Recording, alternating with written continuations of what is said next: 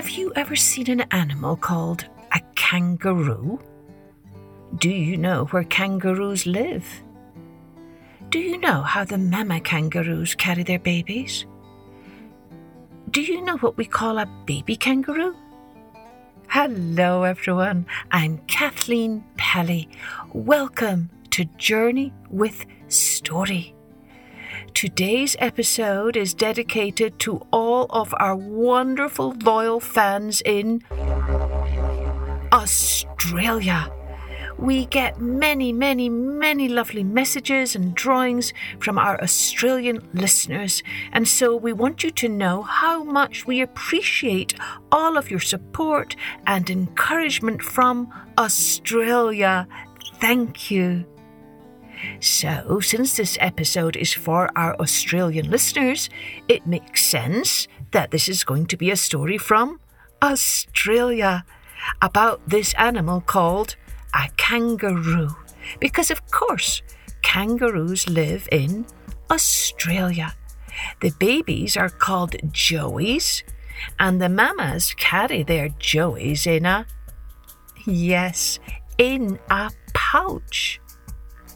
We call animals that have pouches marsupials.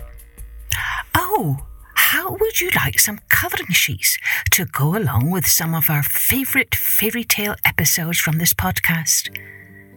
Can you go and get your mummy or daddy or grown up? Ask them to take a listen?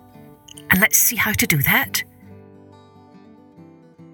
Hello, grown ups. If you'd like some colouring sheets of our five favourite fairy tale episodes, then you can just go to www.journeywithstory.com and click there, and you'll have five favourite fairy tale colouring sheets. You can do it right now. Just hit pause, and I'll be right here when you come back. Okay, did some of you do that? Great. And if you did, you'll see there's one blank page there in those colouring sheets, and that is for you to draw your favourite part of whatever episode you're listening to. It could be this one or another one. Let's take a journey with how the kangaroo got its pouch. Long ago, the kangaroo was grooming her joey on the bank of a brook. They liked to listen to the water burble as the mamma combed her baby's fur. On this day, an old wombat staggered toward them. Oh dear, the kangaroo whispered to her baby. This wombat is old and sick. He is so old, he must have great, great, great grandchildren already. The mother kangaroo thought she heard the sound of weeping. As the wombat stumbled closer, she heard him say, Useless and worthless, worthless and useless. What is the trouble, friend wombat? she asked. Huh? he said, startled. Who said that? I did, said the kangaroo. A kangaroo and her joey. I'm blind, the wombat replied. Nobody wants me around. Nobody thinks about me. I'm no good any more. They've abandoned me, all of them. The kangaroo, who had a tender heart, said, Oh, it's not as bad as all that. I'll be your friend. My Joey and I will show you where the tastiest grass grows. She let the wombat hold her tail. Then slowly she led him over to the juiciest grass and the cleanest water. The old wombat sighed with pleasure. It made the kangaroo happy to see him feeling better. Suddenly she remembered her Joey. She had told him to stay close, but he had wandered off again. She raced back to look for him. So many times as it happened. She'd looked for food, and when she looked up, he had wandered off. It scared her terribly. Finally, she found her Joey asleep under a gum tree. Not wanting to wake him from his nap, she decided to go back and check on the old wombat. Something was moving in the bush. It was a hunter, silently stalking the wombat. Already his boomerang was raised above his head, its smooth edges ready to slice the air. The kangaroo froze. She couldn't even breathe. She wanted to run, but the wombat was like her joy. She had to protect him. The kangaroo began to stomp on the branches and twigs under her feet. Thump, thump! Crack, crack! She pounded the earth. The hunter turned toward her. Run! she screamed to the wombat. Run! There's a hunter! The wombat rushed off, not knowing where he was going. Now, all the hunter wanted was the kangaroo. As fast and as hard as she could, the kangaroo hopped off into the bush in the other direction from where she had left her Joey sleeping. At last she came to a cave. She was too tired to go further and collapsed on the dirt floor inside. At least the hunter would have to kill her in the cool dark, not out in the open where other animals would be forced to watch. But the hunter ran right past the mouth of the cave. He had not seen her. The kangaroo stayed still, waiting and listening for his return. She dared not leave her hiding spot yet.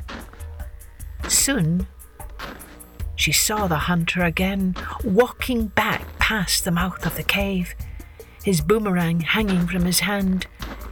She waited a little longer to be certain her path was clear, and then she raced as fast as she could back to the gum tree, and there was her darling Joey, wide awake and all ready to play. Together they went off in search of the old wombat. But search as they might, there was no sign of him. Now, what the kangaroo mamma did not know was that the wombat was not actually a wombat at all. He was the great god Byamee, who had put on a disguise because he wanted to come down to earth and find out which of his creatures had the kindest heart. Now he had an answer that pleased him greatly. The kangaroo had the kindest heart of all his creatures. So Byamee wanted to give her a gift, a special gift that would be particularly helpful to her and her needs. Byamee called the sky spirits together and said, Go down below to where the eucalyptus grow tall. Peel the long strips of bark and make a dilly bag apron. Give it to the kangaroo mother and explain that she must tie it around her waist. And so they did. At the very moment the kangaroo mother tied the apron around her waist, Byamee transformed it into soft kangaroo fur. It grew into her own flesh. Now she had a pouch in which to carry her baby Joey. He could even sleep in there as she went about her daily tasks. The kangaroo mother was very happy with her gift, but because she was the kindest creature of all, she didn't want to keep it only for herself. She thought about the other kangaroo mothers and about the wallaby mothers and the kangaroo rats and all the other marsupials. Byamee loved the kangaroo's generous heart, so he decided to make pouches for all the other marsupial mothers. Ever since then, their babies almost never get lost.